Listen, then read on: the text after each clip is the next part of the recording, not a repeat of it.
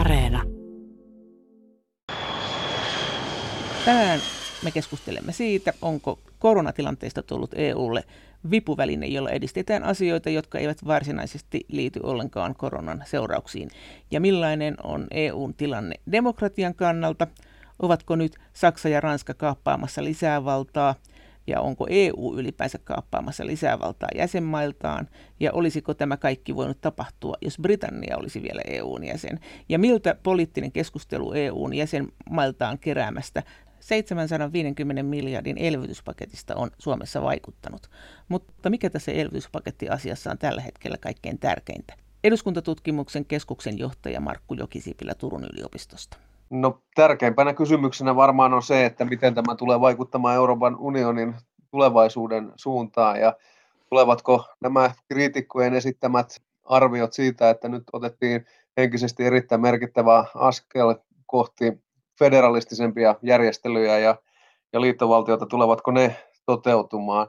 Sitten mielenkiinnolla odotan näitä kansallisia keskusteluja. Nythän ollaan siinä vaiheessa, että tätä lainsäädäntötyötä eri jäsenmaissa tehdään siihen liittyen, että mihin nämä omalle maalle tulevat rahat aikanaan tullaan käyttämään, niin, niin miten se prosessi etenee, kuinka tiukkaa kansallista keskustelua eri Euroopan maissa ja tästä asiasta syntyy, ja sitten, että miten tämä ehdollisuus ja tarkkarajaisuus käytännössä onnistutaan tällaisella mekanismilla toteuttamaan, jossa sitten kaikkien kaksikymmentäseitsemän jäsenmaan nämä kansalliset suunnitelmat tulevat komission ja neuvoston käsiteltäväksi tuossa syksyn mittaan. Tiedätkö yhtään, mitä muissa maissa puhutaan, muissa E U-maissa tästä elvytyspaketista nyt, että miten se keskustelu menee? On ollut inhimillisestikin mahdotonta tutustua kaikkiin eri kaksikymmentäseitsemän kansalliseen keskusteluun, mutta sellaisia yleishavaintoja nyt olen tehnyt, että kyllä se sellainen pääpiirteittäinen suhtautuminen noudattaa aika selkeästi sitä jakoa, että kuinka paljon sieltä paketista on maalle rahaa tulossa. Eli voisin kärjistää vähän sanoa, että mitä etelämmässä Euroopassa mennään, niin sitä myönteisemmin asiaan on suhtauduttu, koska tämä oma saanti on sitten isompi. Eli kyllä tässä tämä perinteinen talouspoliittinen pohjoinen eteläjakolinja toteutuu aika, aika vahvasti tässä keskustelussa. Ja se tietysti on sellainen poliittinen tausta tosiasia, että tällä poliittisella sopimuksella on nyt kaikkien jäsenmaiden hallitusten tuki takanaan. Eli siitä voisi sitten tehdä sen johtopäätöksen, että se, että jotain oikein suuria vaikeuksia vielä syntyisi, niin se on epätodennäköistä, ei toki mahdotonta, mutta sillä on kuitenkin merkittävä poliittinen arvovalta takanaan kaikissa jäsenmaissa, koska kaikki tähän sopimukseen sitoutuvat. Mitä voi ehkä pitää vähän yllättävänäkin asiana, kun miettii vaikka sitä, että kuinka kauan on taitettu peistä ja koitettu löytää yhteistä linjaa vaikkapa turvapaikanhakijakysymyksessä, ja se on ollut aika lailla toivotonta siinä. Niin tämä sopu syntyy sitten, vaikka nämä neuvottelut olivat pitkät, niin kuitenkin yllättävän nopeasti ja helposti tämän koko luokan asiasta. Onko nyt sitten tulossa, tiedettäisiin, muistatko, onko nyt tulossa mitään kansallisia vaaleja esimerkiksi tässä välillä, esimerkiksi tässä niin kuin muutaman kuukauden sisään, että, että jossakin maassa voisi tapahtua joku käännös, kun sä sanoit, että hallitukset on pannut tuota, päätä pantiksi?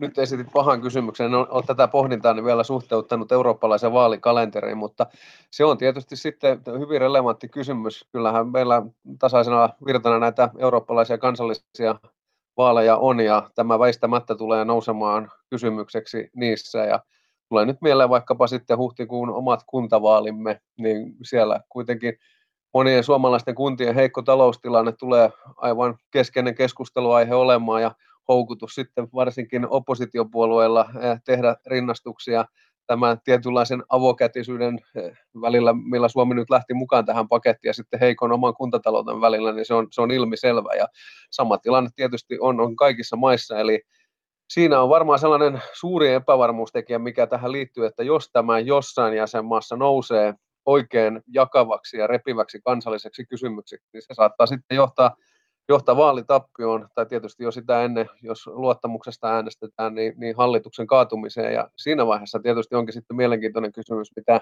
tapahtuu tälle poliittiselle sovulle, jos näin kävisi. Mites Unkarin tilanne? Miten sä sen näet? Sehän oli itse asiassa sekä Unkarissa että Puolassa tuoreeltaan ne reaktiot hallituspuolueessa olivat sellaisia, että he lausuvat ääneen tyytyväisyytensä siitä, että tätä elvytyspakettia ei nyt lähdetty kytkemään tähän oikeusvaltioperiaatteen noudattamiseen, ja tämähän on Suomessa, esimerkiksi kokoomus on pitänyt tätä vahvasti tapetilla kriittisesti, että siinä mielessä näissä neuvotteluissa epäonnistuttiin, että tämä kytkentä jäi tekemään. Eli tässä olisi ollut tarjolla tällainen ehkä puuttua siihen, mitä Unkarissa ja Puolassa on meneillään, mutta tähän ei, ei päätetty mennä. Mutta eikö nyt oletettu, että Orban kaataa tämän, tämän homman, tämän, tämän, just tämän oikeusvaltioperiaatteen takia? Tässähän on nyt liitetty yhteen sekä budjetti että elvytyspaketti siellä Brysselin päässä, että voisi kuvitella, että, että vaikka se on, näyttäisi, että tämä on nyt hitsattu tosi tiukkaan yhteen, niin sit siellä voi olla kuitenkin, että jos siellä tulee nyt joku särö, niin sillä saattaa olla tämmöinen dominoefekti. Sillä saattaa olla dominoefekti, mutta kun tuota neuvottelutulosta itse luin, niin, niin väistämättä sellainen olo siinä tuli, että se oikeusvaltiokirjaus on kuitenkin riittävän epämääräinen, että Unkarissa ja Puolassa katsotaan, että, että siitä pystytään ikään kuin, tai se pystytään väistämään ja sitä ei kytketä näihin elvytysrahoihin sillä tavalla, kun jotkut olisivat halunneet.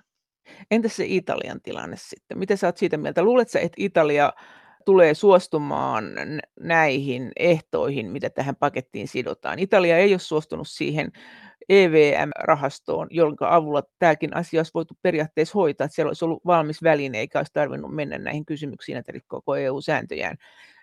Ni, mutta se syyhän oli se, että Italia että se ei suostunut niihin E V M-sääntöihin, ja nythän on jotkut jo epäillyt, että se ei ehkä tule suostumaan näihinkään sääntöihin, mitä tähän elvytysrahastoon tullaan sitomaan.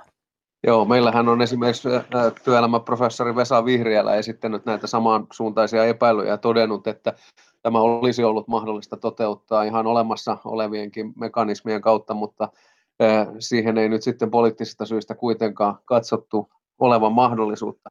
Se sitten, että sopeutuuko tai suostuuko Italia näihin ehtoihin, niin se on aivan avainkysymys siinä, että, että tuleeko tämä onnistumaan siinä mielessä, kun miten se nyt sitten perusteltiin tämä sopimus. Ja sen suhteen kyllä täytyy sanoa, että tämä on melkoinen hyppy pimään, ja kukaan ei Euroopassa varmasti tällä hetkellä pysty kyllä varmuudella sanomaan sitä, että voiko tästä muodostua sellainen väline oikeasti, jolla pystytään näitä talouttaan heikommin hoitaneita, velkaantuneita maita kannustamaan näihin jo pitkän aikaa tarpeellisiin rakenteellisiin reformeihin, vai voiko siitä päinvastoin tulla tästä ylimääräisestä rahasta sellainen väline, joka vaikuttaa aivan päinvastaiseen suuntaan, eli vapauttaa sieltä kansallisen budjetin puolelta varoja sitten esimerkiksi siihen, että jätetään nämä uudistukset tekemättä, pidetään veroprosentit alhaisina.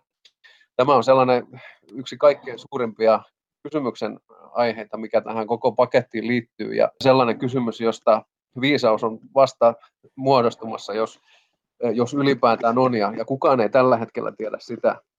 Mutta mielestäni nämä pelot, joita kriitikot ovat esittäneet, niin nimenomaan tästä, että tämä saattaa vaikuttaa aivan päinvastaiseen suuntaan, niin nehän ovat aivan perusteltuja ja maalaisjärkisesti ymmärrettyjä.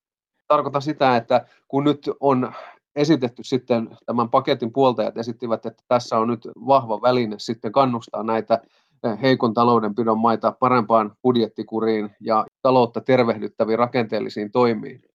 Ja asiahan on mahdollista nähdä myös siinä valossa, että kun he nyt sitten saavat ylimääräistä rahaa käyttöönsä, niin he pystyvät, heille tulee lisää pelivaraa siellä oman kansallisen budjetin puolella, jolloin sitten ikään kuin tällainen väistämätön, välttämätön paine tehdä niitä uudistuksia, niin se itse asiassa vähenee, jolloin tämä toimii kannustimena aivan päinvastaisen suuntaan tämä elvytyspaketti. Mutta niin kuin sanoin, niin sitä on tämän päivän näkökulmasta mahdotonta sanoa, että pitää nähdä sitten se, että minkälaisen täsmälleen ottaen, minkälaisen kansallisen suunnitelman esimerkiksi Italia tulee komissiolle ja neuvostolle esittämään. Sen jälkeen voimme arvioida sitä, että mihin se raha näyttäisi olevan menossa. Plus Italian aika epävakaa sisäpoliittinen tilanne, että voisi kuvitella, että siis kun äsken puhuttiin, että tuleeko vaaleja, niin voihan siis ihan missä tahansa maassa niin kun tulla yhtä äkkiset yllätysvaalit, jotka ei ole missään vaalikalenterissakaan, että hallitus kaatuu. Kyllä, kyllä, se on ihan, ihan totta. Ja, ja tällainen yleiseurooppalainenkin trendihän on ollut se, että tällaiset vanhat perinteiset poliittiset lainalaisuudet ja monta vuosikymmentä jatkuneet valta-asemat, nehän ovat murtuneet maassa toisensa jälkeen. Ja tällaiseksi yleiseksi trendiksi on tullut yllätyksellisyys ja se, että perinteisen puoluekartan ulkopuolelta saattaa hyvinkin nopealla tahdolla nousta aivan uudenlaisia voimia haastamaan näitä, niin sen mahdollisuus tässä on totta kai olemassa. Siis on. Mikä on sinusta epävakain maa, missä se voisi tapahtua? No kyllä, tuo mainitsemasi Italia on sellainen, että jos miettii sen poliittisia tapahtumia, niin, niin siellä voi tapahtua nopeassa aikataulussa hyvin paljon. Toinen on sitten Kreikka, joka on omanlaisensa poliittinen kulttuuri, jota on hyvin vaikea käydä ennustamaan, mitä siellä tapahtuu. Mutta tässä tietysti varmaan Euroopan unionissakin on ajateltu niin, että nyt kun unionilta on näille koronasta pahiten kärsineille eteläisille Välimeren maille tätä auttavaa kättä ojennettu, niin se olisi omiaan tukemaan sitten vallassa olevia voimia, jotka suhtautuvat positiivisesti Euroopan unioniin ja, ja tähän äh, integraatiopolitiikkaan. Niin, että se ei, todennäköisesti ei käy niin, että sä et joku keksi, että tässä olisi vielä lypsyn paikka. Niin, kyllä nuo summat tietysti ovat noiden eteläisten jäsenvaltioiden suhteen sellaisen, että voisi olla, tai voisi sanoa, että olisi jopa poliittista tyhmyyttä nyt sitten edes oppositiovoimia lähteä sitä venettä keikuttamaan, kun kuitenkin näyttää siltä, että he ovat tässä kysymyksessä hyvin vahvasti siellä nettosaajien leirissä, ja tätä ylimääräistä rahaa on tulossa, sellaista rahaa, jota ilman koronavirusta heidän käyttöönsä ei olisi lainkaan tullut. Entäs täällä maksajapuolella, näissä nettomaksajamaissa, niin luuletko, että täällä saattaa itää joku kapina, josta sitten seuraa jotakin? No kyllä, aikanaan sitten kun näitä kansallisissa keskusteluissa käsitellään ja tuolla parlamenteissa hyväksytään, niin varmasti nousee keskusteluun se, että onko tässä nyt sitten riittävästi ehdollisuutta, tuleeko tämä valvonta toteutumaan, tulevatko nämä heikon taloudenpidon maat ihan oikeasti tekemään näitä talouspoliittisia reformeja. Ja sitten varmasti keskustellaan vielä, vaikka tuota neuvottelutulosta nyt ei pystytä enää tietenkään uudelleen avaamaan, niin, niin siitäkin, että tuliko tässä nyt käyneeksi niin, että se suoran tuen, siis ei lainamuotoisen, vaan näiden suorien avustusten osuus, niin tuliko se sittenkin liian isoksi, koska siinähän sen valvonnan toteuttaminen on sitten astetta vielä hankalampi asia kuin lainamuotoisen rahan, jonka, jossa voidaan kuitenkin näitä ehtoja asettaa toisella tavalla. Niitä ei sitten voi antaa tavallaan taannehtivasti niitä lahjarahoja, että sitten kun on tehty jotakin, niin sitten saa sen rahan. Näinhän voi tietenkin käydä. Näinhän voi käydä, mutta itse en ole perehtynyt tähän maksatukseen Joo. vielä riittävästi, että osaisin siitä sanoa sen tarkemmin mitä. Eduskuntatutkimuksen keskuksen johtaja Markku Jokisipilä Turun yliopistosta. Miten sä oot tästä Saksan tilanteesta sitten mieltä? Ensinnäkin se, että nythän, nythän kuultiin jo, että Saksan valtiovarainministeri on sanonut, tämä demokraatti on sanonut, että tämä ei ole mikään kertaluontoinen juttu, vaan tästä tulee jo, jollain lailla jatkuva mekanismi todennäköisesti tämmöisistä elpymisrahaston tyyppisistä rahoista. Siinä on tietenkin se hyvä puoli, että joskushan sitten Suomikin voi saada niitä mm. en, enemmän. Ja tämähän on Soltsalta hyvin mielenkiintoinen kannanotto. Kyllähän politiikassa tietysti on niin, kun kertaalleen johonkin vaikeaan ratkaisuun on turvauduttu, niin vastaavissa olosuhteissa sen saman ratkaisun tai samanlaisen ratkaisun turvautuminen jatkossa on helpompaa. Eli tässäkin mielessä kyllä nämä elvytyspakettia kritisoineiden tahoiden epäilyt ovat ihan, ihan perusteltavia. Se, mikä tässä on kaiken kaikkiaan on ehkä yksi suurimpia, suurimpia mielenkiinnon asioita tai mielenkiinnon kohteita on tämä Saksan suhtautumisen muutos. Eli Saksa kuitenkin tähän heikkoon budjettikuriin on suhtautunut hyvin kriittisesti aikaisemmin, ja nyt se, että se lähti niin vahvasti tätä elvytyspakettia tukemaan ja sitä ajamaan, niin se merkitsee tällaista strategista käännettä Saksan linjalle, Saksan linjassa, ja se onkin mielenkiintoinen pohdinnan aihe sitten, että mikä tässä on, on saksalaisten pohdinnan taustalla, että onko siinä joku sitten uudenlainen visio entistä itsenäisemmästä Ja, ja yhtenäisemmästä unionista, vai onko siinä sitten niin kuin jotkut ovat esittäneet, että Saksassa on oivallettu se, että, se, että jos nämä Etelä-Euroopan maat ajautuvat jonkinasteiseen selvitystilaan, niin se liittyy suoraan esimerkiksi saksalaisten pankkien ja saksalaisen vientiteollisuuden intresseihin, ja on nähty, että tässä ei ikään kuin sellaiseen tilanteeseen ole varaa asioita päästä. Siinäkin sitten varmaan olemme vuoden kahden päästä vähän viisaampia, kun näemme, että mihin nämä asiat kehittyvät. Ja, ja yksi selityshän on ollut se, että on sanottu, että E U:n vakaus pitää pelastaa, että pitää rauhoittaa nämä, ennen kaikkea Italia. Mutta että onhan sekin on aika ihmeellinen ajatus, että jos ajatellaan, eihän, eihän tälle tielle voi lähteä, että aina jos joku maa on epävakaa ja sanoo, että me lähdetäänkin pois E U:sta, niin sitten niille annetaan rahaa. Kyllä, tämä on ihan perusteltu pelko se, että tässä nyt syntyy sellainen psykologinen efekti, että nämä jäsenmaat, joilla on ollut oman taloutensa kanssa vaikeuksia, niin lähtevät nyt sitten jatkossa ajattelustaan siitä, että he voivat luottaa siihen, että jos ja kun vaikeuksia tulee, niin Euroopan unioni sieltä kiiruhtaa apuun ja taas sorvataan joku vastaava tällainen kriisiapupaketti. Mutta mitä sä äsken esitit, tämä talousajatus, että Italiassa saksalaisilla pankeilla on sieltä saatavia, Italia pitää pelastaa. Toikaan ei tunnu kauhean uskottavalta, koska eikö silloin Saksan olisi viisaampi antaa ne rahat suoraan niille pankeille? Ne on kuitenkin, ne antaa tosi paljon nyt rahaa. Joo, se on ihan totta, mutta kyllä näitä laskelmia on esitetty siitä, että nyt jo olemassa olevasta velasta, niin kuinka paljon siellä Italian suunnalla on, siellä on ranskalaisella pankeilla varsinkin valtavat saatavat, mutta myös saksalaisilla pankeilla, eli, eli se on tavallaan asia, mihin ei enää pystytä, pystytä vaikuttamaan. Mutta mainitsin tämä nyt lähinnä sellaisena yhtenä esimerkkinä niistä argumenteista, joita tässä nyt on esitetty keskustelussa tämän Saksan osin yllättävän strategisen suunnanmuutoksen taustaksi. No uskotko siihen, että tässä on kysymys Green Dealista ja digitalisaatiosta? Sehän on siinä mielessä epäuskottavaa tosiaan, että silloinhan ne rahat annettaisiin niille maille, jotka on tämän tekniikan kehittelyssä niin kuin kaikkein kehittyneimpiä tai jollain lailla suuntautuneita siihen.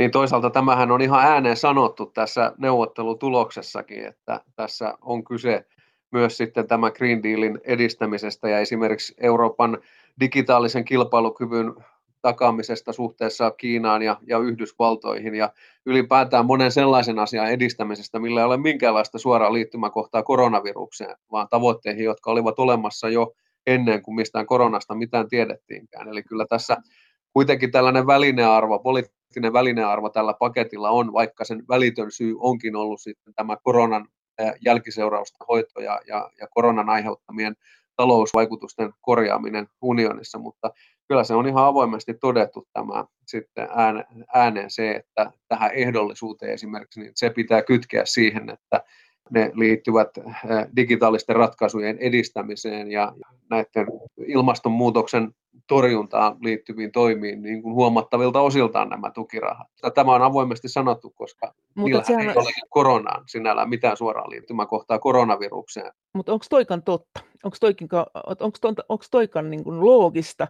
Jos haluttaisiin ilmastonmuutosasioita edistää, niin silloinhan rahoja pitäisi ehkä antaa Puolaan, että ne jotenkin innovatiivisesti siirtyisi pois siitä kivihiilestänsä, taikka sitten entistä enemmän Viroon, no ne nyt saakin, taikka sitten Suomeen, jotka me ollaan aika hyviä tosiaan digitalisaatiossa ja tässä myös, myös tämmöisessä green-teknologiassa, tämmöisessä puhtaassa teknologiassa, vihreässä teknologiassa. Et vaikka siellä papereissa sanotaan, että joo, nämä annetaan tällä logiikalla nämä rahat, niin kyllä sekin herättää epäilyjä. Se on ihan totta, totta sekin, mutta tässä ei ehkä logiikalla pelkästään pääse kovin pitkälle, kun tätä asiaa miettii, koska kyseessä on tämmöinen valtavan mittaluokan poliittinen kompromissi, jossa ovat sitten kaikkien jäsenvaltioiden intressit ja edut olleet siellä läsnä ja, ja neuvottelupöydällä, kun tätä on sorvattu. Ja sitten tässä vielä kytkettiin toisiinsa tämä elvytyspaketti ja monivuotinen rahoituskehys ja ikään kuin luotiin sitten sellaista poliittista liikkumatilaa siirtelemällä joitain kustannuseriä sieltä monivuotisen rahoituskehyksen puolelta tänne elvytyspaketin puolelle. Eli tässä on valtava määrä tällaisia liikkuvia asioita ja, ja sitten tämä on ikään kuin tällainen suuren mittaluokan poliittinen kompromissi, joka kuitenkin sitten on siinä mielessä tavanomainen poliittinen kompromissi, että siinä on kaikkien osapuolten edut sitten omien voimasuhteistensa mukaan koitettu ottaa huomioon ja sorvata sellainen ratkaisu, joka olisi hyväksyttävissä kaikissa jäsenmaissa ja, ja silloin tällainen looginen pohdinta ehkä jossain kohtaa törmää vähän seinään.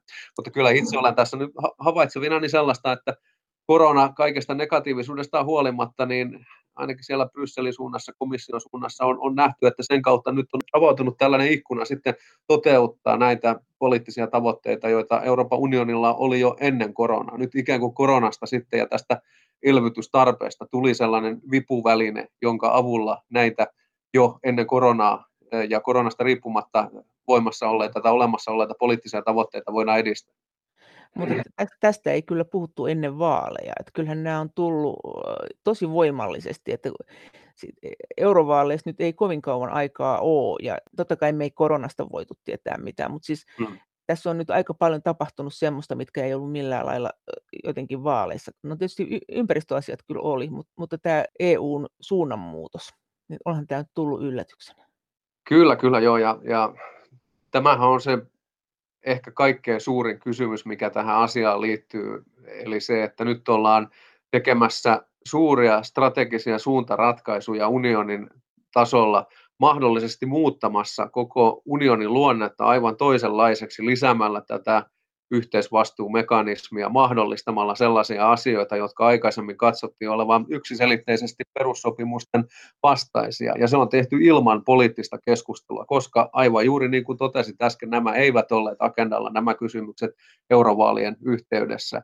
Ja tuo sopimus sekin, niin kun se kesällä syntyi, niin eihän sitä jäsenmaissakaan edeltänyt mikään laaja poliittinen keskustelu oikeastaan, oikeastaan missään, vaan se oli jokaisen maan hallituksen sisäistä neuvottelua sitten se kannanmuodostus siihen elvytyspakettiin. Eli kun Euroopan unionia on syytetty historiansa mittaan usein täysin oikeutetusti tästä demokratiavajeesta, niin kyllä tämä prosessi kaiken kaikkiaan kyllä täyttää tämän demokratiavajeen tuntomerkit erittäin runsaasti ja suurella tavalla, koska tässä ollaan tekemässä nyt mahdollisesti aivan käänteentekeviä asioita unionin tulevaisuuden suhteen ilman, että siitä olisi jäsenmaissa päästy käymään edes parlamentaarista poliittista keskustelua, puhumattakaan siitä, että jos oikeasti siirrytään tällaiseen yhteisvastuulliseen velkaunioniin ja mennään federalistiseen suuntaan, niin kyllä jossain kohtaa ylittyy sitten sekin raja, että asia olisi pitänyt alistaa suorastaan kansanäänestykseen. Siis uusi perussopimusäänestys. Kyllä, niin olisi perussopimukset sitten pitänyt avata. Jonkun verran tällaisia näkemyksiähän on esitetty kriittiseltä taholta, että tässä nämä nyt hahmottumassa olevat muutokset ovat niin suuria, että niitä ei voida ikään kuin tavanmukaisten asioiden mukaan käsitellä. Ja että ollaan siirtymässä sellaisen unionin, joka on aivan toisenlainen kuin se, mihin jäsenmaat ovat aikanaan liittyneet ja, ja mitkä sopimukset he ovat tässä matkan varrella hyväksyneet. Eduskuntatutkimuksen keskuksen johtaja Markku Jokisipilä Turun yliopistosta.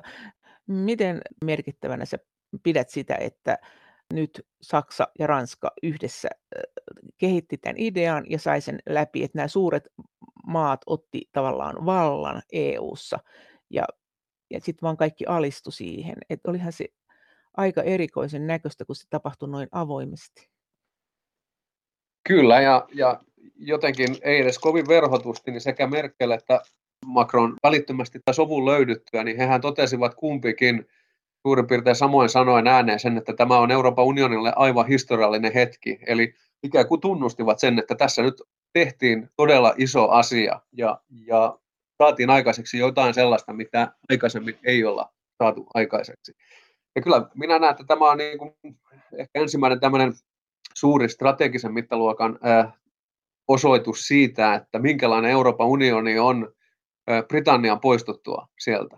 Eli niin kauan kun britit olivat unionin jäseniä, niin monissa asioissa he muodostivat selkeän vastavoiman tälle Berliinin ja Pariisin akselille, Saksan ja Ranskan keskinäiselle sovulle. Nyt kun britit ovat poistuneet, niin mitään vastavoimaa ei enää ole ja sitten se, että jos ja kun Saksa ja Ranska toisensa löytävät tällaisissa isoissa asioissa, niin kyllä niillä on nyt erittäin vahvat lihakset sitten ajaa se oma linjansa läpi. Ja tämä elvytyspaketti mielestäni oli ehkä sellainen spektakuläärinen osoitus siitä, että mitä tämä akseli sitten mahdollisesti saattaa tarkoittaa Euroopan unionin tulevaisuuden kannalta. Mitä se saattaa tarkoittaa? Et jos ajatellaan ihan niin kuin demokratiaa ja periaatteita, niin paitsi se elvytyspaketti on iso asia, mutta sitten on myös hyvin iso asia tämä, että miten tämä E U muuttuu. Tästähän nyt on meilläkin jo puhuttu, presidentti Niinistö puhuu, on tässä puhunut muutkin tästä sääntöperäisyydestä. Tarkoittaako tämä sun mielessä sitä, että me ollaan menossa siihen, että koko E U on näiden isojen valtioiden käsikassara ja säännöissä ei ole väliä, tehdään niin kuin he haluaa, mikä tietysti esimerkiksi Suomen turvallisuuspolitiikan kannalta on niin kuin aika kiinnostava asia. Että jos tulee joku ongelma, niin onko meillä enää mitään sääntöjä? Tuleeko kukaan auttamaan meitä? Oliko siinä mitään järkeä, jos sanotaan, että me mentiin turvallisuuspoliittisella kärjellä E U:hun ja, ja ollaan oltu siellä ja ollaan aina oltu sitä mieltä, että tämä on niin kuin tämmöinen köyhän miehen NATO, niin kuin joskus on sanottu. Mm. Siinä tuli pitkä lista erittäin hyviä ja olennaisia kysymyksiä.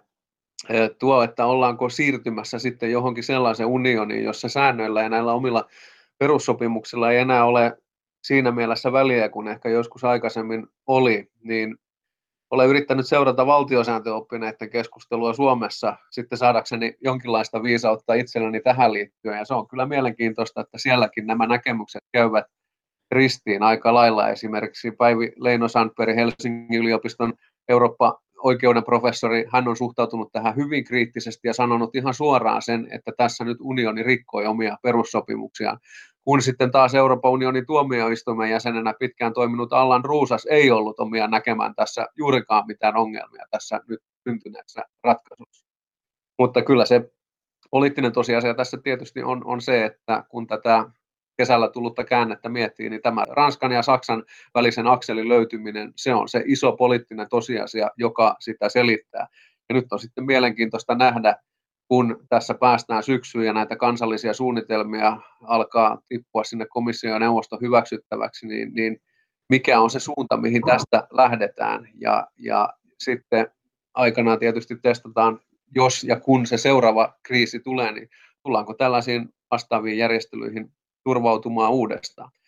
Kun puhuit noista ulko- ja turvallisuuspoliittisista motiiveista, joilla Suomi aikanaan silloin teki tämän päätöksen yhdeksänkymmentäluvun alkupuolella siitä, että, että Suomelle on strateginen etu ja hyöty se, että unionin jäseneksi mennään, niin mielestäni siinä hallitus ehkä vähän epäonnistui omassa viestinnässään, että se lähti puolustelemaan tätä pakettia esimerkiksi Suomen vientiteollisuuden etujen turvaamisella tämän elpymisen kautta, ja sitten laskettiin näitä, että kuinka monta miljardia maksetaan ja kuinka monta miljardia saadaan. Kun olisi voinut avoimesti lähteä sille linjalle, että olisi todennut sen, että aikanaan Euroopan unionin jäsenyys on ollut meille strateginen ulko- ja turvallisuuspoliittinen valinta, ja Euroopan unioni on sellainen klubi, johon Suomen kaltaisen maan geopoliittisella sijainnilla varustetun maan, vaan nyt kannattaa kuulua ja kannattaa olla valmis maksamaankin siitä jäsenyydestä. Hallitus ei nyt päättänyt tätä tätä linjaa ottaa, mutta uskon esimerkiksi sitten tuossa, kun pääministeri Marin esittää pääministeri-ilmoituksen eduskunnassa, niin tätä tullaan varmasti sitten pohtimaan siellä kovastikin, että ovatko nämä ulko- ja turvallisuuspoliittiset syyt, jonka nojalla aikanaan unionin jäseneksi mentiin, niin vielä yhtä voimakkaina olemassa, ja ovatko ne niin tärkeät, että niiden nojalla sitten kannattaa esimerkiksi tällaiseen elvytyspakettiin mennä, jossa niin kuin kriitikot ovat sanoneet, että Suomi antaa sata euroa ja saa viisikymmentä euroa takaisin. Mitä, mitä sä ajattelet, voidaanko me luottaa E U:hin ja E U:n sääntöihin noin sun oman intuition perusteella? Mitä sä ajattelet sitä, niin kuin miten, miten, sä, miten sä ajattelet sen? Sanoit, että pitää, sitä pitää po, puhua, mutta mikä on sun tunne asiasta? Niin, kyllä mielestäni tämä on osin huolestuttavakin se, että miten tämä syntyi tämä elvytyspaketti ja se, että miten nopeasti esimerkiksi Euroopan neuvoston oikeustoimiston oma kanta muuttui siinä kesäkuun alkuviikkoina, kun aikaisemmin oli pidetty tätä, että jäsenmaat vastaavat toinen toistensa veloista, niin sitä oli yksiselitteisesti pidetty perussopimusten vastaisena. Nyt sitten poliittisesti joustavalla tavalla päätettiin, että tulkitaan näitä perussopimuksia toisella tavalla. Niin kyllähän se herättää epäilyjä siitä, että jos tämän asian yhteydessä nyt tällä kertaa tapahtuu näin, niin mitä mahtaa jatkossa olla tulossa. Eli, ja jotenkin se on ehkä vähän tällaista kaksinaamaistakin toimintaa sikäli, että samaan aikaan kun unioni aivan perustellusta syystä ja tärkeällä tavalla kritisoi esimerkiksi Unkaria ja Puolaa niiden maiden sisäisestä oikeusvaltiokehityksestä tai sen puutteesta, niin sitten unionin tasolla näitä perussopimuksia, omia perussopimuksia tällaisella poliittisesti joustavalla tavalla, poliittisella motiveilla lähdetään tulkitsemaan, niin ei se kyllä ole omiaan ainakaan lisäämään unionin uskottavuutta ja altistaa kyllä unionin sitten aika kovallekin kritiikille. No mitä sä oletat? Yleensähän näissä tilanteissa sitten loppujen lopuksi on saapunut paikalle Saksan perustuslakituomioistuin, joka on toisinaan niin kuin ollut ihan mitään välittämättä siitä, mitä Saksan poliitikot sanoo, että siinä mielessä toteuttavat hienosti oikeusvaltioperiaatetta siellä. Saattaako se vielä tulla ja, te- ja näytellä tässä asiassa jonkun ison roolin? Pidän sitä ihan mahdollisena, ja se on ollut mielenkiintoista Saksan perustuslakituomioistuimen toiminta. Hehän ovat aika lailla vastahakoisesti suhtautuneet sitten välillä näihin linjauksiin, mitä on Euroopan unionin tuomioistuimesta tulleet, eikä välttämättä ole, ole sitten tätä, tätä hierarkista järjestystä olleet valmiit tunnustamaan siinä mielessä, että niin kuin eurooppalainen lainsäädäntö automaattisesti ajaa saksalaisen ohitse. Sieltä saattaa, saattaa tulla jotain mielenkiintoista, ja kyllä tätä meidän omaa kotimaista suomalaista prosessiakin seurasin mielenkiinnolla, että mitä perustuslakivaliokunta sanoi silloin kesäkuussa lausunnossa ja miten se evästi pääministeri Marinin sitten näihin neuvotteluihin. Ja osa näistä perustuslakivaliokunnan antamista suosituksista toteutui siinä neuvottelutuloksessa, mutta kyllähän siellä lausunnossa sitten todettiin esimerkiksi se, että tällaiseen ei-velkamuotoiseen suoraan tukeen ei tulisi ollenkaan turvaa. Miten se, miten se perustuslakituomioistuin sen kohdan muuten perusteli? Muistaakseni se liittyy nyt nimenomaan sitten perussopimusten tulkintaan ja, ja sitten siihen, että tai tietysti perustuslakivaliokuntahan pohtii ennen kaikkea Suomen oman lainsäädännön perustuslain mukaisuutta, niin, niin siinä katsottiin sitten, että, että jos lähdetään uudenlaisiin Euroopan unionin perussopimusten tulkintaan, niin sitten ollaan Suomessa siinä tilanteessa, että ei enää tavanomaisessa lainsäätämisjärjestyksessä näitä voida hyväksyä, vaan, vaan siinä pitää sitten vahvempi mandaatti saada. Eduskuntatutkimuksen keskuksen johtaja Markku Jokisipilä Turun yliopistosta. Miten sä oletat, että minkälainen keskustelu Suomessa tästä nyt tulee syntymään? Miten tässä tullaan jakautumaan? Ihan jos ensiksi katsoo sen tekniikan, niin mitä, mitä mahdollisuuksia tässä on? No tässähän perussuomalaiset on kesän mittaan aika lailla dominoinut tätä keskustelua. Hehän ilmoittivat silloin heti, heti kärkeen tuon neuvottelutuloksen syntymisen jälkeen, että eduskunta pitäisi kutsua kesätauolta koolle, johon puh- puhemies ei suostunut, mikä oli ihan historiallisten käytäntöjen mukaista. Semmoiseen poikkeukseen ei meillä ole ollut tapana turvautua, mutta hehän ilmoittivat alusta saakka, että heidän tarkoituksenaan on tehdä kaikkensa sen eteen, että, että tämä sopimus kaatuisi. Ja se on ihan looginen linjaus, kun ottaa huomioon sen, että mitä he nyt ylipäätään ovat Euroopan unionista sanoneet. Mutta näistä välineistä sitten, mitä on käytössä, niin, niin se on tietysti se välikysymys on oppositiolla se ö, raskain työkalu, jota he pystyvät käyttämään. Ja niin kauan kuin hallituksella on puolellaan tämä parlamentaarinen enemmistö, niin sehän on sitten tällaista keskustelun herättämistä ja kysymyksiin vastaamista. Mutta se, mikä on mielenkiintoista, seurasin keskustan puoluekokousta tuossa viikonloppuna, niin siellä keskusteltiin yhtenä monista asioista, niin myös tästä elvytyspaketista ja keskustan sisällä siellä puoluekokousväen parissa ja jäsenkunnassa tuntuu olevan kovasti kriittistä suhtautumista myös tähän E U:n elvytyspakettiin, eikä osin ole haluttu hyväksyä niitä perusteluja, joita hallitus on, on antanut, ja on, on esitetty pelkoja siitä, että tämä tulee johtamaan entistä huonompaan taloudenpitoon siellä näissä ö, finanssirajoitteisissa jäsenmaissa, ja tulee sitten lisäämään näitä liittovaltiomuotoisia rakenteita. Ja näistä meidän perinteisistä suurista puolueista keskustahan on ollut se, joka on kriittisimmin suhtautunut E U-jäsenyyteen ja kävi aikanaan kovan sisäisen kamppailun silloin yhdeksänkymmentäluvulla siitä, että mikä sen oma näkemys ö, tuosta unionista tai unionin jäsenyydestä on, niin kyllä itse seuraa mielenkiinnolla sitten sitä, että miten hallituspuolue keskustan rivit säilyvät tämän kysymyksen suhteen ehennä ja kuinka paljon siellä pitää sitten paimentaa yksittäisiä julkisuudessakin niin kuin avoimesti tätä järjestelyä kritisoineita kansanedustajia hallituksen yhteisen linjan taakse. Miten sä oletat, että kokoomuksessa tulee tapahtumaan? Kokoomushan on kiinnostava. Kokoomushan on, vaikka ne on oppositiopuolue, niin ne ei ole tästä nyt ruvennut mitenkään erikoisemmin pitämään meteliä yksittäisiä jäseniä ja kansanedustajia lukuun ottamatta. Joo, tämä on poli- kokoomukselle poliittisesti ehkä vähän tällainen skitsofreeninenkin tilanne.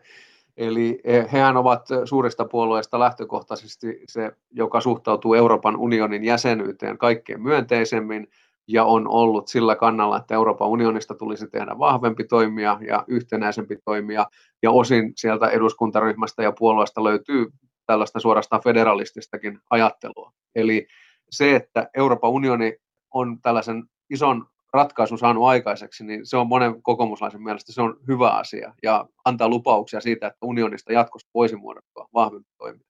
Mutta sitten ne epäilyt, joita heillä on, niin liittyvät tietysti siihen, että toteutuvatko nämä talouttaan heikommin hoitaneille jäsenmaille asetettavat ehdollisuudet ja paremman talouden hoidon ja rakenteellisten reformien vaatimukset, joita tässä nyt on mainittu sitten, että yritetään saada aikaiseksi. Ja, ja se pelko siitä, että, että tässä ikään kuin on mahdollisuus pahentaa tilannetta entisestään, poistaa näitä kannustimia paremmalta taloudenpidolta, niin ne ovat ihan perusteltuja. Ja sittenhän kokoomuksen parista on myös tuotu sekin selkeästi esille, että, että tämä elvytyspaketti ja sen maksatuksen jako jäsenmaiden kesken on mahdollista nähdä siinä valossa, että nyt hyvin omaa talouttaan hoitaneet, budjettikuria noudattaneet jäsenmaat joutuvat kaivamaan omaa kukkaroaan antaakseen rahaa sellaisille jäsenmaille, jotka ovat omaa talouttaan hoitaneet huomattavasti leväperäisemmin. Ja kokoomushan on nyt kuitenkin tällainen perinteinen talouskuripuolue, mikä selkeästi kuultiin esimerkiksi Petteri Orpon Porin puoluekokouksessa pitämässä linjapuheessa. Niin sitten sen hyväksyminen kokoomukselle on, on vaikeaa, se, että unionia sitten mahdollisesti voitaisiin käyttää tällaisen leväperäisemmän talouspolitiikan mahdollistamiseen siellä eteläisissä jäsenmaissa. Mutta miksi ei noita ääniä ole tullut sieltä enemmän esiin, koska olettaisiin, että siellä on aika paljon sitä porukkaa, joka ajattelee noin? No tässä tietysti on kesälomakautta edetty ja, ja ihmisillä ehkä ollut muutakin mietittävää ja eduskunta on ollut istuntotauolla. Sitten se on ihan huomioarvoinen seikka se, että mitä tuolta Porin puoluekokouksesta kokoomuksesta kuului, että he ovat ikään kuin olleet tällaisessa neuvottomuuden tilassa ollessaan hallitusvastuussa kaksitoista vuotta yhteen menoon, niin tämä ei ole ollut ihan helppoa tämän uuden roolin löytäminen siellä oppositiossa. Ja sitten tätä oppositiotyöskentelyä ehkä vähän vielä entisestään vaikeuttaa se, että he haluavat kuitenkin pitää selvän hajuraon perussuomalaisiin, mitä esimerkiksi puheenjohtaja Orpo totesi tuossa, että he eivät halua olla populisteja, he ovat isänmaallisia, mutta eivät ole nationalisteja. Ja se on ehkä vielä hakee semmoista lopullista muotoa se, että minkälaista se kokoomuksen oppositiopolitiikka tulee olemaan, mutta kyllä tuo nyt tietysti, mitä Orpo siinä linjapuheessaan sanoi, että heidän tavoitteenaan on kaataa Marinin hallitus, niin kyllähän se on kovaa puhetta, eli kyllä sieltä ne oppositiopolitiikan kynnet nyt alkavat löytyä pikkuhiljaa. Toki tämä ei liittynyt sitten niinkään tähän Euroopan unioniin, vaan siihen, mitä, miten Marinin hallitus on Suomen taloutta hoitanut. Mutta jos he kaataisivat Marinin hallituksen, jos se tapahtuisi ennen kuin tämä on ratifioitu tämä sopimus, ja kyllähän tähän tulee kaiken näköistä pikkumuutosta ja tämä palasina hyväksytään, niin mitä sä luulet, voisiko käydä niin, että, että yhtäkkiä Suomen kanta muuttuisi? Tai miten se muuttuisi, jos se muuttuisi? Kanta jotenkin no. muuttuisi. En, en kyllä näe sellaista mahdollisuutta, että kokoomus alkaisi ajaa tämän elvytyspaketin kaatamista. Kyllä se on, se on aika lailla sitten... No ei se ihan perussuomalaisten yksinoikeus, kristillisdemokraateista löytyy tätä samaa kantaa myös, mutta se, että ikään kuin perussuomalaiset ja kokoomus asettuisivat merkittävässä E U-poliittisessa linjauksessa samalle kannalle, niin sitä pidän kyllä äärimmäisen epätodennäköisenä. Se, että tämä elvytyspaketti sinällään ja se, että unionille ja komissiolle annetaan tässä nyt sitten vahvempia työkaluja, niin kokoomuksella ei ole ongelmaa hyväksyä sitä, mutta sitten he haluavat, että tämä Suomen vastuiden tarkkarajaisuus varmistetaan tässä, että tiedetään, että kuinka pitkä se piikki nyt sitten Suomen kohdalla todellisuudessa on, ja sitten he haluavat varmistua siitä, että nämä tällaiset kriisit, joita nyt Euroopan unionissa siellä kaksituhattakymmenen kaksituhattayksitoista eurokriisistä alkaen on kuitenkin tasaisin väliajoin ollut, että tämä budjettikuri saataisiin toimimaan ja löydettäisiin siihen välineitä, että miten esimerkiksi Italian kaltaiset maat saataisiin hoitamaan omaa talouttaan kestävämmin. Jos sä ajattelet kokoomusta, jos sä ajattelet keskustapuoluetta, niin kummalla on enemmän sitä väkeä ja kansanedustajia, jotka vastustaa tätä pakettia?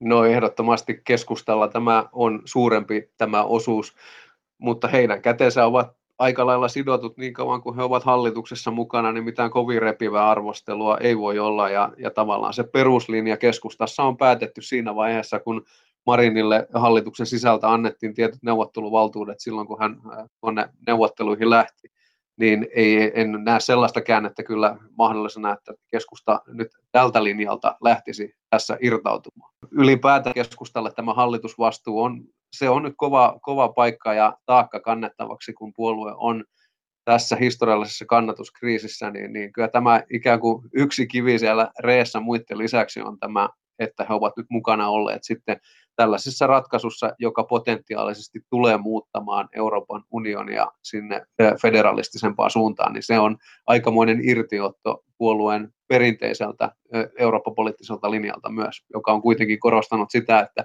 Euroopan unionin tulee olla tällainen itsenäisten valtioiden hallitusten välisen yhteistyön foorumi, ei mikään liittovaltio.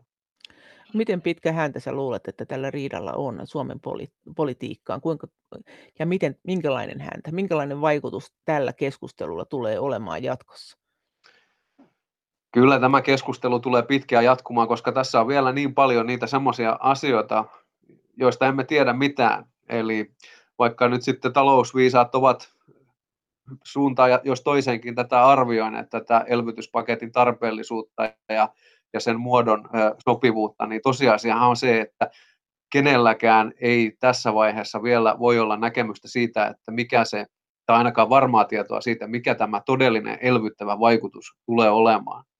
Se, että muuttaako tämä oikeasti sitten asioita talous, taloudellisessa mielessä Euroopassa parempaan suuntaan sillä tavalla, kuin mitä tätä pakettia puolustavat tahot ovat sanoneet. Sen tulemme näkemään sitten vuoden, kahden, ehkä useammankin vuoden aikavälillä. Ja aivan mahdollista on sekin, että tämä elvyttävä vaikutus jää huomattavasti aiottua pienemmäksi, jolloin sitten kyllä tullaan kriittisesti palaamaan siihen, mitä tapahtui kesällä kaksituhattayhdeksäntoista ja mitä silloin tätä sopimusta elvytyspakettia tukeneet tahot esittivät sen perusteluiksi.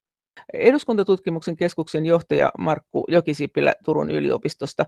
Miten sä luulet, että mitä tällä on poliittisia seurauksia tällä, että nämä maat velkaantuu nyt? Siis miten se, miten se tulee vaikuttamaan meidän politiikkaan ja miten se tulee vaikuttamaan E U-politiikkaan näille maksajamaille, no ennen kaikkea tietysti meidänkin politiikkaan, niin miten, miten näihin voimasuhteisiin ja käytännön politiikkaan? Mitä tässä on edessä nyt?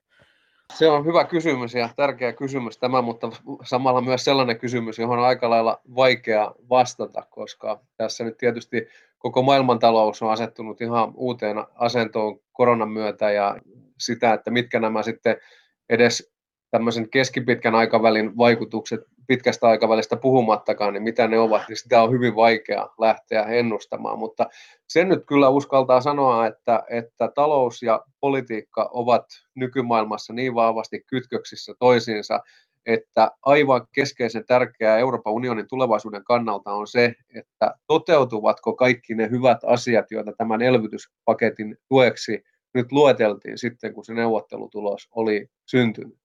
Tuleeko tämä elvyttävä vaikutus olemaan sitä luokkaa, kuin mitä valtionpäämiehet, jotka tämän sopimuksen saivat aikaan, niin välittömästi sen jälkeen sanoivat, ja sitten tuleeko tällä olemaan sitten näitä pidemmän aikavälin tervehdyttäviä vaikutuksia Euroopan unionin jäsenmaiden talouteen sikäli, että näistä finanssikriiseistä ja taloudellisista ongelmista tulisi jatkossa jotenkin harvemmin toistuvia ja, ja tällainen kestävä taloudenpito, että se sitten leviäisi niin kuin unionin sisällä myös sellaisiin jäsenmaihin, joilla on ollut vaikeuksia. Ne ovat kaikki sellaisia kysymyksiä, jotka ovat ihan täysin hämärän peitossa vielä, mutta se on tietysti selvä homma, että kun nyt sitten velkaa lisää otetaan, niin se, että mitä globaaleilla finanssimarkkinoilla tapahtuu, niin se on aivan avainkysymys tässä, että jos vaikka kävisi sitten niin, että tämä pitkään matalana ollut korkotaso alkaisi jotenkin nousta, niin sittenhän ollaan kyllä todella vakavien kysymysten ääressä hyvin nopeasti ympäri Eurooppaa. Nythän se joka tapauksessa todennäköisesti seuraa, että E U saa verotusoikeutta, näitä hiiliveroja ja muoviveroja ja suunnitellaan, mutta jos se tulee sitten vielä laajenemaan jossain vaiheessa tuloverotukseen, niin kuin tässä on myös epäilty, niin mitä poliittisia seurauksia sillä sitten on, ja luuletko, että näin käy, että sehän on tosi iso muutos. Peter Nyberg sanoi tässä, että, että jos maat ei kykene, velkaiset maat vastaan näihin sitoumuksiinsa, että luvataan tukea näitä maita ja niin edelleen, niin sitten siinä vaiheessa, kun se, se maksun hetki tulee, niin sitten E U saattaa vetää takataskustaan sen kortin, että no verotetaan sitten E U-verolla ja maksetaan näin. No sehän, jos näin tapahtuisi, niin, niin sehän olisi aivan käänteentekevä homma sikäli, koska se vaikuttaisi aivan suoraan siihen, mikä on unionin keskusvallan ja, tai komission, komission ja unionin elimien toimivallan ja jäsenmaiden toimivallan suhde. Ja sitten kyllä siinä vaiheessa olisi otettu erittäin merkittävä askel poispäin siitä, että puhutaan itsenäisten valtioiden välisestä yhteistyöfoorumista eikä mistään liittovaltiosta. Henkisesti tämä verotusoikeuden myöntäminen jollekin taholle, niin, niin se on aivan, aivan keskeinen juttu poliittisissa järjestelyissä ja valtiosääntöisissä järjestelyissä.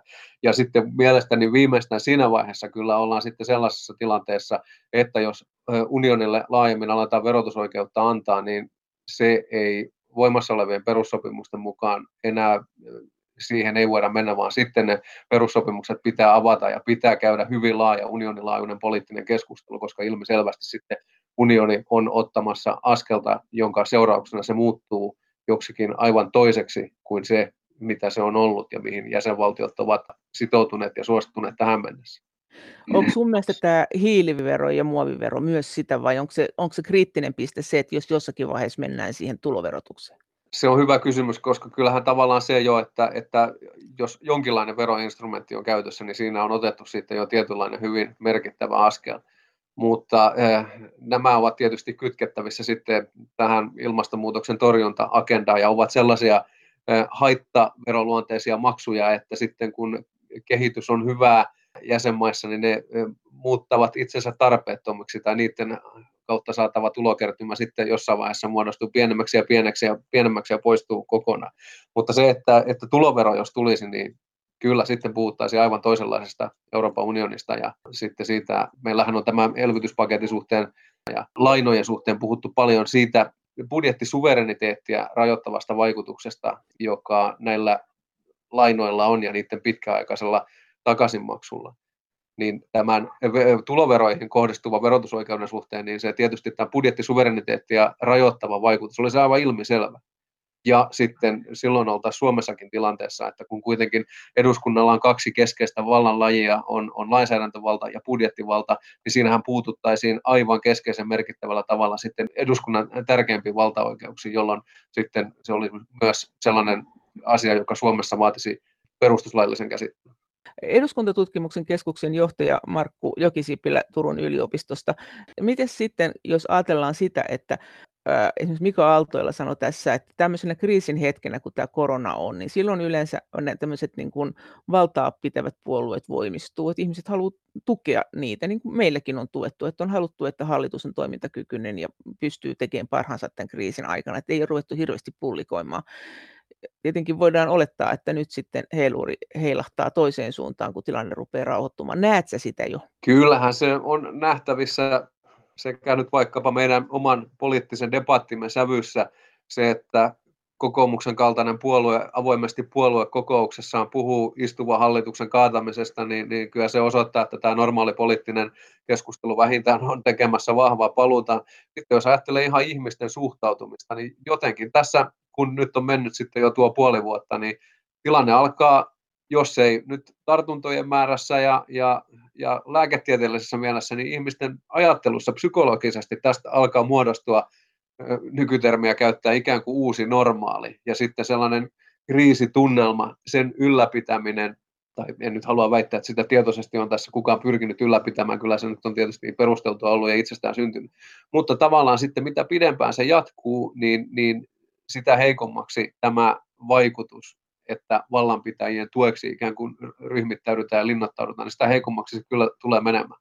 Olemme hyvin tämmöisessä erikoisessa tilanteessa, että meillä on tämä kriisi ja lääketieteellisesti olemme hyvin poikkeuksellisessa ja, ja potentiaalisesti vaara, vaarallisessa uhkaavassa tilanteessa. Mutta toisaalta kuitenkin meillä sitten monet elämän osa-alueet jatkuvat aika lailla normaalilla tavalla.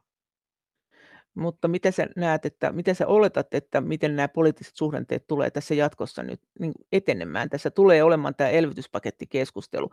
Tuleeko kristillisdemokraattien ja perussuomalaisten kannatus nousemaan, koska he ilmeisesti aikoo käyttää aika voimakkaita puheenvuoroja tästä, voisi kuvitella, ja sitten taas kokoomus voi olla, että ei käytä niin voimakkaita. Mm. No, vastaan siihen helpoimpaan ensin, että kristillisdemokraattien kannatus on aika lailla vakio, ja se ei välttämättä ole kauheasti sidoksissa siihen, että mitä he sitten sanovat Euroopan unioniin liittyvistä kysymyksistä. Jonkinlaista plusmerkkistä potentiaalia siellä saattaa olla, mutta, mutta he ovat aika lailla sellainen ryhmä, jota sitten äänestetään vähän toisista syistä kuin Eurooppa-politiikan takia. Perussuomalaisilla tämä potentiaali päinvastoin on ilmiselvä, koska heillä tämä on sitä niin kuin keskeistä peruskauraa heidän puolueohjelmassaan, tämä E U-kriittisyys. Ja heidän ei tarvitse liikkua näistä vanhoista positioistaan yhtään mihinkään eikä vaihtaa levyä, koska he ovat Euroopan unionia kritisoineet ja kaikkia liittovaltion suuntaan menevää kehitystä vuosikaudet jo. Jonkun verran se saattaa heitä jopa auttaa sikäli, että kun on puhuttu paljon siitä, että Jussi Halla-ahon tultua perussuomalaisten puheenjohtajaksi, niin tämä maahanmuuttokysymys on saanut tällaisen objektiivisen painoarvonsa suhteutettuna liiankin ison tilan heidän poliittisessa retoriikassaan.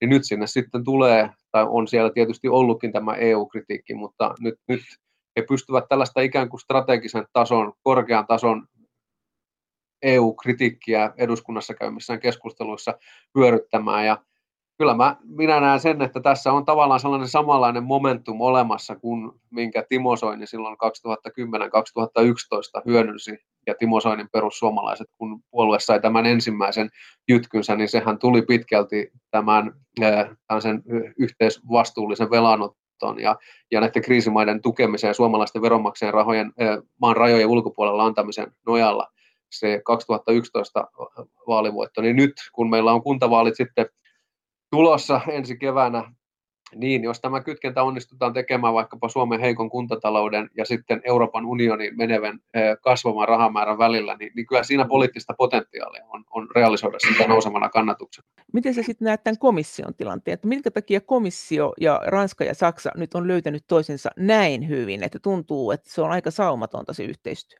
No tämähän tulee komission valtaa lisäämään ja, ja tekemään komissiosta jossain määrin huomattavasti aiempaa itsenäisemmän toimijan. Ja, ja kyllä kai tässä sitten ovat tämmöiset ihan klassiset perinteiset poliittiset lainalaisuudet, että kun meillä on joku tällainen poliittinen eli, joka toimii jossain, niin eihän se pane vastaan sitä, että sen käytössä olevia resursseja ja sen toimivaltaa lisätään, vaikka tässä nyt sitten vielä jää nähtäväksi, että kuinka paljon sen lisääntyy ja minkälainen tämä uusi komissio on. Mutta, mutta kyllähän voi nähdä, että Euroopan komissiossa sitten jo viimeistään Jean-Claude Junckerin ajoista saakka on ollut tämmöinen pyrkimys sitten kasvattaa sitä toimivaltaa ja tehdä siitä voimakkaampi tämmöinen eurooppalaista politiikkaa korkealla tasolla linjaava toimija. Ja voi nähdä, että tämä sitten on ehkä tällainen looginen askel tässä pidemmässä historiallisessa kehityslinjassa. Ja se tietysti sitten, jos ajatellaan nyt vaikka Ursula von der Leyenia ja Angela Merkelia ja Emmanuel Macronia, niin tuntuu, että heidän nämä eurooppapoliittiset näkemyksensä ja näkemyksensä Euroopan unionin merkityksestä niin menevät varsin hyvin yksin, ja vaikka tässä nyt puhutaan jäsenmaiden tasolla ja koko unionin tasolla, niin kyllä näillä valtion johtajiin liittyvillä henkilökysymyksillä ja henkilökemioillakin on, on merkitystä, ja nyt siellä ovat sitten neuvottelupöydässä istuneet sellaiset ihmiset, joiden ilmiselvästi on ollut helppo löytää toisensa näissä isoissa kysymyksissä, ja se on luonut sitten tällaisen mahdollisuuksien ikkunan, josta on voitu mennä eteenpäin ja, ja lähteä sitten kohti uudenlaista Euroopan unionin tulevaisuutta. Mutta mitkä asiat tässä elvytyspaketissa ja tässä E U:n nykytilanteessa tämän elvytyspaketin suhteen mietityttävät tällä hetkellä eniten Eduskuntatutkimuksen keskuksen johtaja Markku Jokisipilä? Oikeastaan kaksi tämmöistä isoa asiaa. Mä mietin sitä demokraattista ulottuvuutta ja sitä, että kuitenkin niin kuin Euroopan unioni historiallisesti on ollut tällainen erittäin merkittävä demokratian puolesta puhuja. Ja se, että kansalaisilla tulee olla mahdollisuus vaikuttaa niin kuin omiin asioihinsa ja, ja mahdollisuus osallistua. Niin nyt kyllä unioni sitten tässä elvytyspakettikysymyksessä toimii vastoin omia kauniita puheitaan. Eli tämmöinen päätös tehtiin hyvin korkealla poliittisella tasolla ilman, että siitä edes parlamentaarista keskustelua käytiin. Niin sitä mietin, että kuinka iso uskottavuuslommo tästä nyt sitten tulee mahdollisesti unionille hoitumaan. Ja sitten toinen juttu on se, että kyllä ö, jossain mielessä niin unioni maalasi sitten sitä nurkkaa myös tämän elvytyspaketin ö, kautta, koska sen tueksi nyt niin monta hyvää ja kaunista asiaa sanottiin, niin tässä on ikään kuin ollaan sellaisen tilanteen edessä, että on pakko onnistua. Koska sitten jos kävisi niin, että nämä kaikki hyvät asiat tai merkittävä osa niistä hyvistä asioista ei toteudukaan, ja mahdollisesti jos ne rahat valuvat jonnekin niin kuin aivan muihin tarkoituksiin, tätä elpymistä ei tapahdu, niin sitten kyllä palataan tähän, mitä puhuttiin kesällä kaksituhattayhdeksäntoista ja mitä luvattiin silloin ja missä ollaan todellisuudessa. Mutta se on semmoinen asia, että täytyy vähän aikaa odottaa ennen kuin näemme, näemme sen sitten, että mitä tässä suhteessa tapahtuu. No eikö me voida, eikö, eikö, nyt on ihan tavallinen tapa, että sanotaan, että kyllä se onnistuu, vaikka se ei onnistunut, kun vastapuolue sanoo, että ei onnistunut. Että, eikö, eikö näistä yleensä retoriikalla selviä? Niin, Winston Churchill sanoi aikana, että niin kuin politiikon tärkein taito on pystyä uskottavalla tavalla kertomaan äänestäjille, että mitä tapahtuu tänään ja huomenna ja mitä tapahtuu ensi kuussa ja ensi vuonna, ja sitten myöhemmin pystyä selittämään, että minkä takia näin ei käynytkään. Näin sanoi Eduskuntatutkimuksen keskuksen johtaja Markku Jokisipilä Turun yliopistosta. Kiitos teille jälleen kaikista viesteistä ja kommenteista. Viestejä näistä E U-aiheista ja näistä ohjelmista voi lähettää edelleen sähköpostiosoitteeseen maija piste elonheimo ät yle piste fi. Ja sen lisäksi me voimme keskustella Twitterissä aihetunnisteella Brysselin kone.